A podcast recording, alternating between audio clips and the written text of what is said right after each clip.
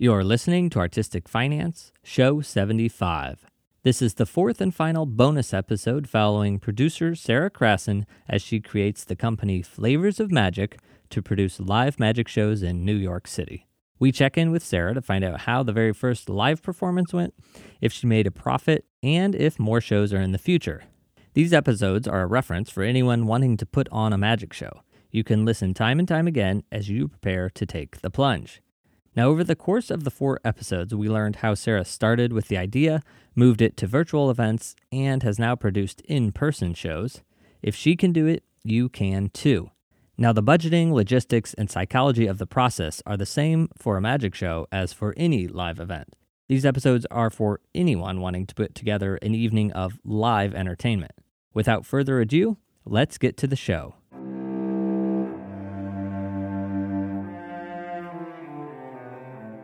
You're listening to Artistic Finance Podcast, where your host, Ethan Steimel, interviews successful artists, leaders, and investors to help educate and inspire artists to grow their wealth. Welcome to the show, and thank you for listening. I'm your host, Ethan Steimel, and we welcome our guest today, Sarah Crasson, who is a lawyer, author of the book Own Your Magic, and member of the Society for American Magicians, and magic show producer. Sarah, welcome. Oh, thanks so much. My my intro keeps getting better. Or welcome back to the fourth and final of our episodes where we've been following you and Flavors of Magic as it went from screen to reality stage. It wasn't really a stage to parlor. We'll call it stage to, uh, to our live show. It's been quite a journey. Well, first off, you actually produced the show, right? Yes, we we've had the show, so we put on actually a total of three live shows, the two shows that we did in one night. And then we did a show uh, in collaboration with a nonprofit organization the following weekend.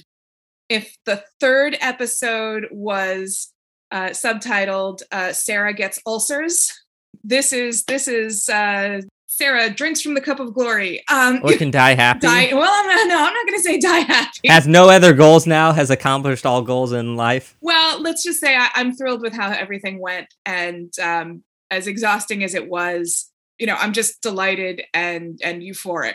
Hashtag worth it. Absolutely. Hashtag worth it. Your two-show night, how did it go? It went really well. You know, technically, the, the shows went off really nicely. There were no major technical, physical hitches. Performers came up. Everything went fine. The tech worked. You could see the performers. It, you know, it, it was, um, we put up a good show. That was never the part that I was really that worried about. You know, that was the part that I, I knew we could do. We have a, a great group of performers that are working with us. Omar Illusion, who did our tech that night, is fantastic and resourceful. And, you know, I I, I had confidence the whole way through that the, the show itself was going to be a good show. And it was, and I was delighted with it. All the performers, you know, were fabulous and, and you know, did their magic, and it was great. Uh, and they were a blast to watch. And so I'm I'm R J, Eric Walton, you know, fantastic job, guys. Yeah, I, um, well, okay, I went to the seven p.m. show. First of all, I loved it. Uh, Nicole came with me, my wife, if no one, if people don't know that. So Nicole went with me. Our friend Eric came in from Albany, and he went with us. And the setup was perfect. It was the second floor lounge at the Russian Samovar. You walk up, it's dimly lit, Samovars, Russian paraphernalia all over the place, a cozy feeling. The seating was all couches and really comfy chairs. The tickets came with drink, drink tickets, so everyone made a beeline for the bar, or at least I made a beeline for the bar. And everyone has their drinks in hand. Totally relaxed environment. And the magicians, we started off with R J, such high energy, so much fun. And then the second magician, um, I don't know if people know this one, but went by the name of Sarah Crasson, uh, performed with uh, a little sidekick, Bamberg. And then your third uh, performer, Eric Walton, rounded out the night with his uh, mentalism. Very polished, very elegant. Um, Fantastic evening. I totally enjoyed myself. Did try to find a seat in the back, but the only couch with three people was in the front-ish. So unfortunately, every party that was a party to my ticket, we all were selected to go up on stage and or participate in somehow, which is sort of my nightmare. But that being said, I had a really great time. So congrats from audience perspective. I thought it went swimmingly. I would totally go back to see that show again. I've been to Monday Night Magic here in New York City, and I don't have to pick one over the other. However, I would definitely come back to Flavors for sure. Anyway, but I think you have a show and a real show, and I felt like my fifty dollars ticket was totally one hundred percent worth it. Did not feel like it should have been less.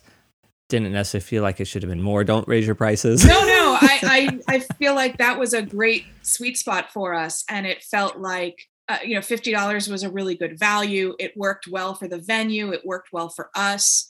Um, and I think that that, that that was a mistake that we made with the virtual show, that we priced it too low. And we made it seem like it was low value because the price tag was so was so cheap. fifty dollars for the drinks and the show. You know, it, it's a date night. It's a, you know, it, it's a little higher. It's a little fancier than, you know, just, well, I'll pop in and see something for cheap. It kind of set the right, the right, it was, it was in the right spot. I think, I think we hit the right, the right level with it. So there was thirty seats available for each performance. We knew going into it a couple weeks out that you had three tickets yes. sold. Um, so that was always a question mark. The source of my ulcer. And and you were saying that the day of was probably when most people were going to buy their tickets. So did that play out where a majority of the tickets were sold day of? And how many tickets total for the two shows? Total of sixty tickets. How many did you sell? I would say between the day before the show and the day of, we sold the vast majority of the tickets. We sold uh, thirty tickets to the show. Uh, yeah, that's right, thirty tickets. The first show was uh, about two was was two thirds full. Second show was about one third full, but the audience was still uh, very uh, involved. It participated. It, it was a, still a very warm room. And so even though it was only a third full, the Russian the, the Russian Samovar space, I think, helped a lot because it still felt cozy. It didn't feel uh, it didn't feel like it was empty and, and cavernous. Right. We talked about that in previous episodes of that's why you chose Russian Samovar. In theater, we do this all the time, is picking the right theater for the show. So you, you had thought that through.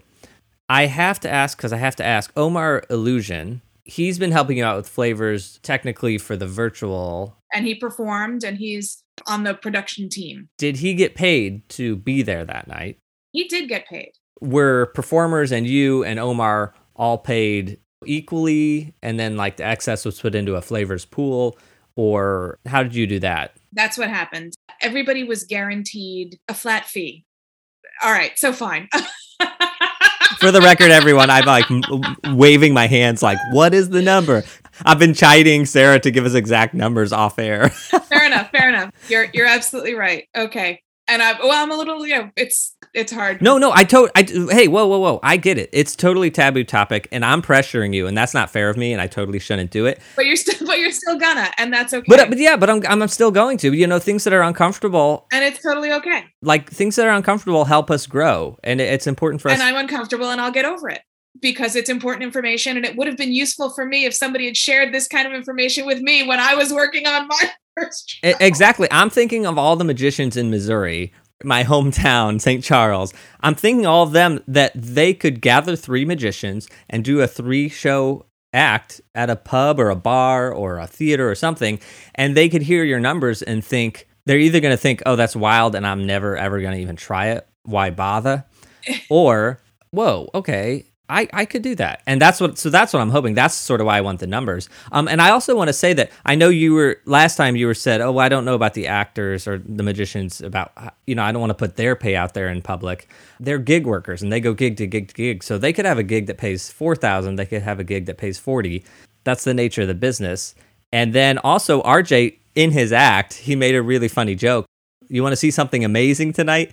Even more amazing than an employed magician during COVID, which I thought was a really good joke. And it admitted that he was getting paid to perform. Everybody, and I, I would say they kindly agreed to perform, to support the show at this rate. It's not, this is not their usual rate.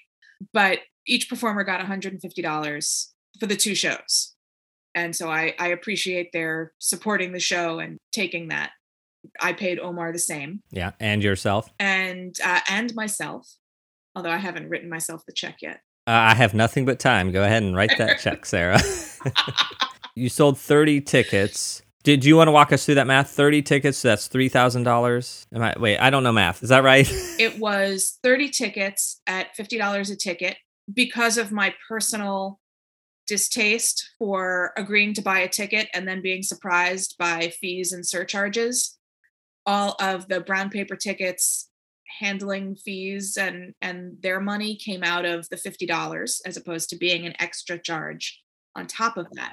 Uh, and that's just my thing because I think that's nicer to do it that way. So we get, you know, a little less than whoa, like forty-six dollars and change. The restaurant got twenty dollars per ticket to cover the cost of the drinks. They also got a five percent fee from the flavors cut for the cleaning and, and maintenance of the space. Uh, then the rest went to flavors for, you know, the expenses, performers, and so on.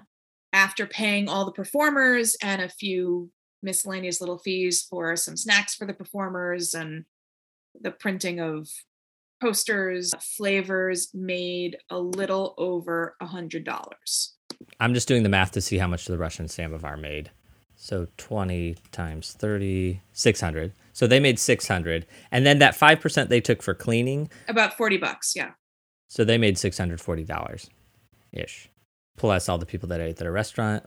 So before you paid everyone, it was seven hundred dollars in profit you would have had. So then after paying everyone, one hundred. Ballpark. Yeah. So I'm just trying to strip out all the expenses to figure out what your snacks and printing and all that was. six hundred. Uh, it was it, on the order of fifty bucks. Snacks and printing and sundries. Oh, so above performers and production crew, it was just fifty bucks? Well, yeah, I mean, a few bucks here and there, but yeah, around that, yeah. I mean, everything else that I needed, I had around. I already had the lights and the gels and the extension cords and so on. And, and the magicians, you don't, ha- other than snacks, you don't have to provide them with anything because they're one-person shows that just show up and have all their materials. Yes, they're all self-sufficient. They show up with their own costume and materials. And I mean, some, you know, Eric brought his own sound equipment and microphone, and Omar brought his sound equipment and a mic for me to wear. You know, everybody kind of is a is a one-person show to a certain degree, and, and brings their equipment with them, which is a, a real um, a real benefit of working with experienced magicians. I must say, I, I followed R J into the venue without necessarily realizing that is what was happening. But I thought, well, this is a well-dressed person with a briefcase. Interesting, walking into a Russian restaurant. He just showed up fifteen minutes before the show and did it, and presumably left fifteen minutes after the show. He really had his like time condensed quite well, I thought. I'm assuming Eric Walton had a little more um, setup to do, so he probably showed up like an hour or so ahead of time. It's, uh, it's just a time is money sort of thing, as like, you know, how can you condense the time? And I think R J really did it well. Absolutely. And his show, he did his show out of his case. He comes, he opens his case, he does his business, and it's a very efficient way to run your... Can I ask you about your Untermyer show? Am I saying that right? Untermyer. The Untermyer Gardens. So your Untermyer Garden show, which you did the following weekend, how does that work budget-wise? Because it seems like you took the exact same show, question mark? Totally different show. T- tell us about that show. It was it was a Flavors of Magic project. In fact, my idea for Flavors is that every show would be different. Every show would be a, a different set of performers. We might have the same performers back on another night. We might have different performers. They, you know, it depending on who's available and who wants to do it and who's got something interesting going on. Who knows? But so while the setting is the same and the idea of highlighting the diversity of the magic community is the same, the performers that you'd see at any given show would would be different. I reached out to Untermyer Park in Yonkers. And I grew up in Yonkers, so I have uh, history there and, and relationships, and have long known about Untermyer Park, and I volunteer there sometimes. Thought it would be really cool to maybe do a do a partnership, do an event there. They host concerts during the summer, and I thought, well, if they have uh, a dance group, if they have uh, a music group, why not some magicians? So I reached out and pitched a couple of ideas. We came up with an agreement about what we were going to do. And so I brought in, uh, through my relationship with the Society of American Magicians, uh, the local S A M group, which is based in Yonkers. And so they were going to do some magic. Uh, maybe they would perform a little bit. Maybe they would just do a teaching table where they would teach the kids some magic that they could do with stuff that they already have at home. And we would also put on a forty-five minute family-friendly magic show. And they have an amphitheater space. It was a great partnership. It was much easier in many ways than doing the Uh, the Samovar show. I didn't have to neg- negotiate so much with the venue. They they knew what they wanted to do. They were participants in this. We were splitting the gate. They had a real incentive to promote, and they have a mailing list and a Facebook page and an audience in the community. They did a great job of promoting it, and I put my efforts behind promoting it as well. And Uh, I did I did not get to interview each member of the audience like I did at the Russian Samovar to find out exactly how they found their way to us. Uh, but they really took a lot of the the load off my back in terms of the promotion. You were splitting the gate. So I was thinking they sort of purchased your show, like we're going to buy your flavors package. But how uh, can you break down the budget for this show? They didn't purchase a show from us for a flat fee. We split the gate. So whatever they sold in tickets, we would just break in half. That was very comfortable for them because then we, they, they weren't going to be out any money if it didn't work. We were all sharing, sharing in the uncertainty together, and nobody was going to be out money.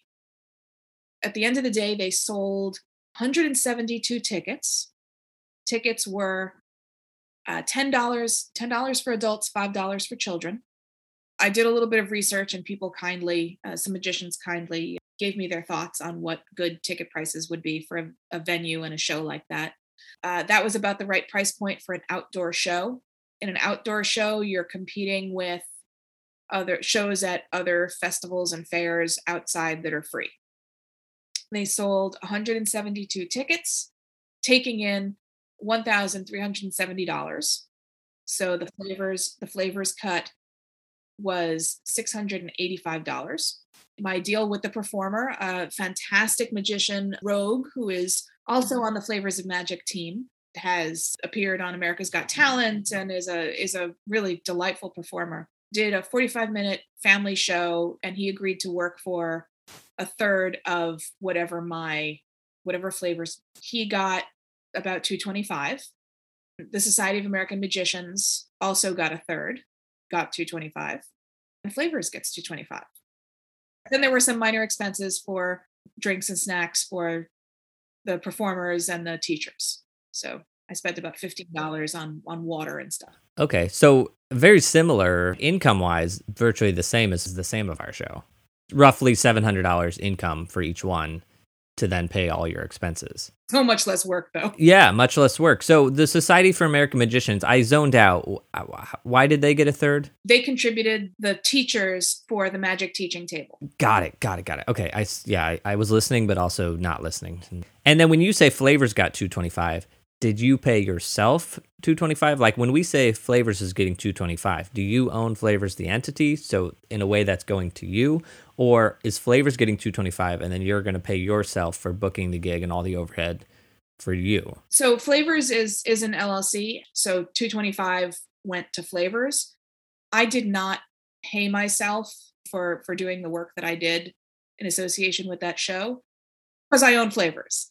I mean, at, at some point, I suppose I will have to work out a fee for myself so that I'm being properly compensated and my interest is separated from Flavors. Well, and or if, if you can't make it to a performance, which hopefully you'll be doing so many that you're not going to be able to make them all, something to pay whoever is the you that, that goes and coordinates everything. Exactly, yes. So there, that there should be, if, if somebody else has to take that role, that there would be a, a fee associated with that. And just because I'm a lighting designer, this was an outdoor venue, right? So you didn't need any technical microphone or lighting or anything. Well, I did have to move the sun just a little bit to the left because it was in the performer's eyes. So you just waited a couple hours? Is that how you moved it? It's a really big ladder and I pushed real hard. Okay. No, there All was right. there was no there was no tech.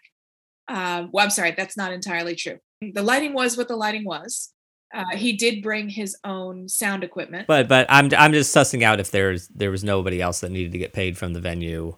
The the venue paid their people to set up the tables and take them down, et cetera. Exactly. So the, the venue had had set up table had set up tables for us. I got a banner from the Society of American Magicians, but they supplied tables and chairs and a few items that the performer needed. Uh, some chairs for him. They put the cushions out in the, the stone theater. They did run electricity to the amphitheater if we needed that, and it turns out that we didn't. They supplied all of that and paid their own people. So we, we provided the experience and they provided the space. Okay. Well, Sarah, thank you so much for doing all four of these episodes, taking us from your virtual shows into now having done a two-show night plus another night. So you have two live in-person magic shows under your belt already. I'm going to ask you what you're doing for the future, what your plans are for the future. But I just want to say that if anybody wants to listen to the first three episodes, that those are sixty, sixty-two, seventy-one. Then this is seventy-five. So string those all together and you can see Sarah going from sketching out the budget to what she thinks she might do, to postponing the show, to reinstating the show, to doing the show, to today. And so if you're anywhere in the world wanting to put on a magic show, Sarah has laid out a perfect example of one or two ways that it could operate. So Sarah, thank you for that. And congratulations on having done these shows. I assume you're going to be doing more. What's the future look like? I told people on the night of the show at the Russian Samovar that nobody was allowed to ask me for a few days if I was going to do more because I needed, I needed a break. But having had that, uh, yes, of course, I'm going to do more. I mean, it, w- it was brutal and it was hard and it was frightening. The small breakdown that I was having at the time we recorded the third episode is something that I will be embarrassed about forever. You know, I did get really good advice and really good insight from people who'd done it before, who told me that, not quite in so many words, that you just got to gut it out and get through that. And they were right. That it was it was last minute. And I learned so much from this process.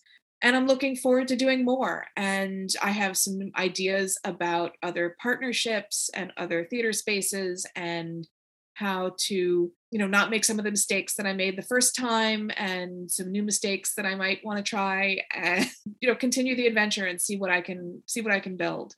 I mean, is it is it financially worth the work that went into it? The Russian Samovar shows, Flavors of Magic, ended up making, you know, one hundred dollars, two hundred dollars, somewhere in that range. Was that worth all of the, the, the heartache, you know, the time that I put into it? Uh, you know, that's a terrible rate for the compensation of my time. It's a start, and starting something new is, is hard, and that's okay. I'm, I'm okay with continuing to, to work like that for a while and see what, what we can make. And I'll point out that you're a lawyer. And so you formed an L L C. If somebody wants to produce a magic show, they don't necessarily need to form an L L C, which is an extra cost. True. Also, you have a website. That's, you can put on a magic show without a website. There, there are those extraneous costs that we didn't really talk about. The website so far has been, except for the eleven dollars and ninety-five cents that I spent buying the U R L, because I've pointed the U R L at other things that already existed. So a YouTube page that had video of, of the virtual season, or The Tank, because our, our virtual season was, was in partnership with a theater organization here in New York called The Tank. When we did our virtual season, they made a page for Flavors of Magic. So I made flavors of magic dot com point to their page.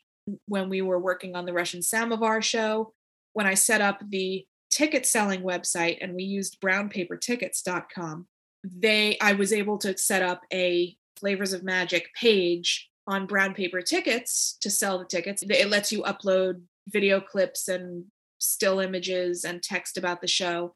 And so I just had flavors of magic dot com point to that page. We have do not yet have a real dedicated webpage. We've just pointed the U R L to whatever was useful at the time. So that was not a major expense. Well, and you're a lawyer, so did you pay to form the L L C, or did you fill out the paperwork yourself, or how did what did that cost? I, I actually paid for it. I could have saved a little money doing the paperwork myself, but that didn't sound like a lot of fun. It's a little outside my area of expertise. It's not what I do on the day-to-day, so I just figured I would save some time there and solve that problem with, with a little bit of money. The other important thing was, if I had done it myself, part of forming an L L C in New York is that you have to publish the existence of the L L C. So if you look at some of these little newspapers, you'll see legal notices in the back. And so you have to publish these, these legal notices announcing to the world that you have uh, started a business. And in New York, uh, newspaper space is expensive. So there are services that will do the paperwork for you. You fill out some forms and tell them what kind of business you want. They will do the paperwork for you and file it for you and publish it for you. And because the business that's doing it for you is located in a much cheaper area, publication in a local newspaper costs a tiny portion of what it would cost in New York City. But I probably actually saved money by paying them to do it for me, because I would not have to pay New York City prices. And, and how much did you pay roughly to form the L L C? Because I assume this is a standard to form any L L C, pretty much. It's roughly going to be five hundred dollars, question mark? I, you know, I don't, I actually don't have that, uh, that information in front of me. My best recollection is that it was somewhere in the like three hundred fifty dollars to four hundred dollars range. I, I wasn't sure if there was like extra costs involved or whatever, or if it's a flat fee. It was a, it was a flat fee. It covered the starting paperwork, the publication fees. Once I had done that, I had everything I needed in order to start a bank account. Okay, a quick a quick online search says that it's two hundred twenty dollars just to file with New York State. That's your minimum if you were to do all the paperwork yourself. That's just the the fee to file and to reserve your name. All that extra would be a couple hundred bucks more. Um, okay, I'm sure people are super bored about that, and they're like, "We're not going to form L L Cs. We're just going to put on a magic show." Right, but you don't you don't have to do any of this stuff, because if it's just you doing the magic show, if you want to put together a thing with a couple of other people, it can be as formal and fancy or as informal and ad hoc as you want. And what I really found is, especially you're working with magicians, these are people who are, these are performers who are used to coming in, they bring their own show. It's not like putting on a play where you need everybody to come together to rehearse and, you know, specific costumes and so on. Uh, the performers show up with their own act. They show up, they've got their own costumes. They know what they need because they, this is what they do. They show up at a venue, they do their show, and they usually have what they need in order to do that. The show itself is, uh, is the easiest part of the whole thing. Once you, you got to find your performers, putting on the show itself is, is the most straightforward part. Well, Sarah, thank you so much uh, for doing this. I can't wait to see lots and lots more live in-person Flavors shows. Thank you so much. And look, thanks for, for your support and for, for everybody for going on this journey with me. It's uh, it's been challenging, and knowing that I had reportability to you has, has kept me going. So I, I appreciate it. That was the fourth and final episode following Flavors of Magic Live. My takeaway from this episode is that Sarah has laid out her budget, her challenges, and her full experience for our benefit. These episodes created a blueprint that you can follow to build your own evening of entertainment. If you're a magician wanting a gig, you now know how to create one. What was great about Sarah is that she didn't provide us with glitz and glamour. She gave us the budget, the show layout and logistics, and the emotional ups and downs along the way. You can do it too, my friends. And anytime you feel in over your head, listen to these episodes again and again to know that's an expected feeling. If you aren't interested in magic but you want to produce a musical cabaret, be sure to listen to episode sixty-three with director Rob Schneider. He lays out how he produces an evening of musical performance. If you aren't quite ready to produce a magic show of your own, but you need to fill a producing void in your life, please become a producer of Artistic Finance. It is support from our producers and patrons who allow this show to have made it to episode seventy-five. Their generosity, both financially and behind the scenes, allows Artistic Finance to continue to be a free resource. If you believe in the conversations we're having and want to help them continue, please join us at patreon.com slash artisticfinance. That's patreon.com slash artisticfinance. And will you be in Las Vegas on November twentieth? If so, come attend our live episode, Multiple Streams of Income with Ebony Madry. We'll be recording live at L D I. For a free ticket, email me at artisticfinancepodcast at gmail.com. If you have any feedback for the show, or if there's anything I can do for you, get a hold of me at artisticfinancepodcast at gmail.com. That's it for today. Until next time, break a leg.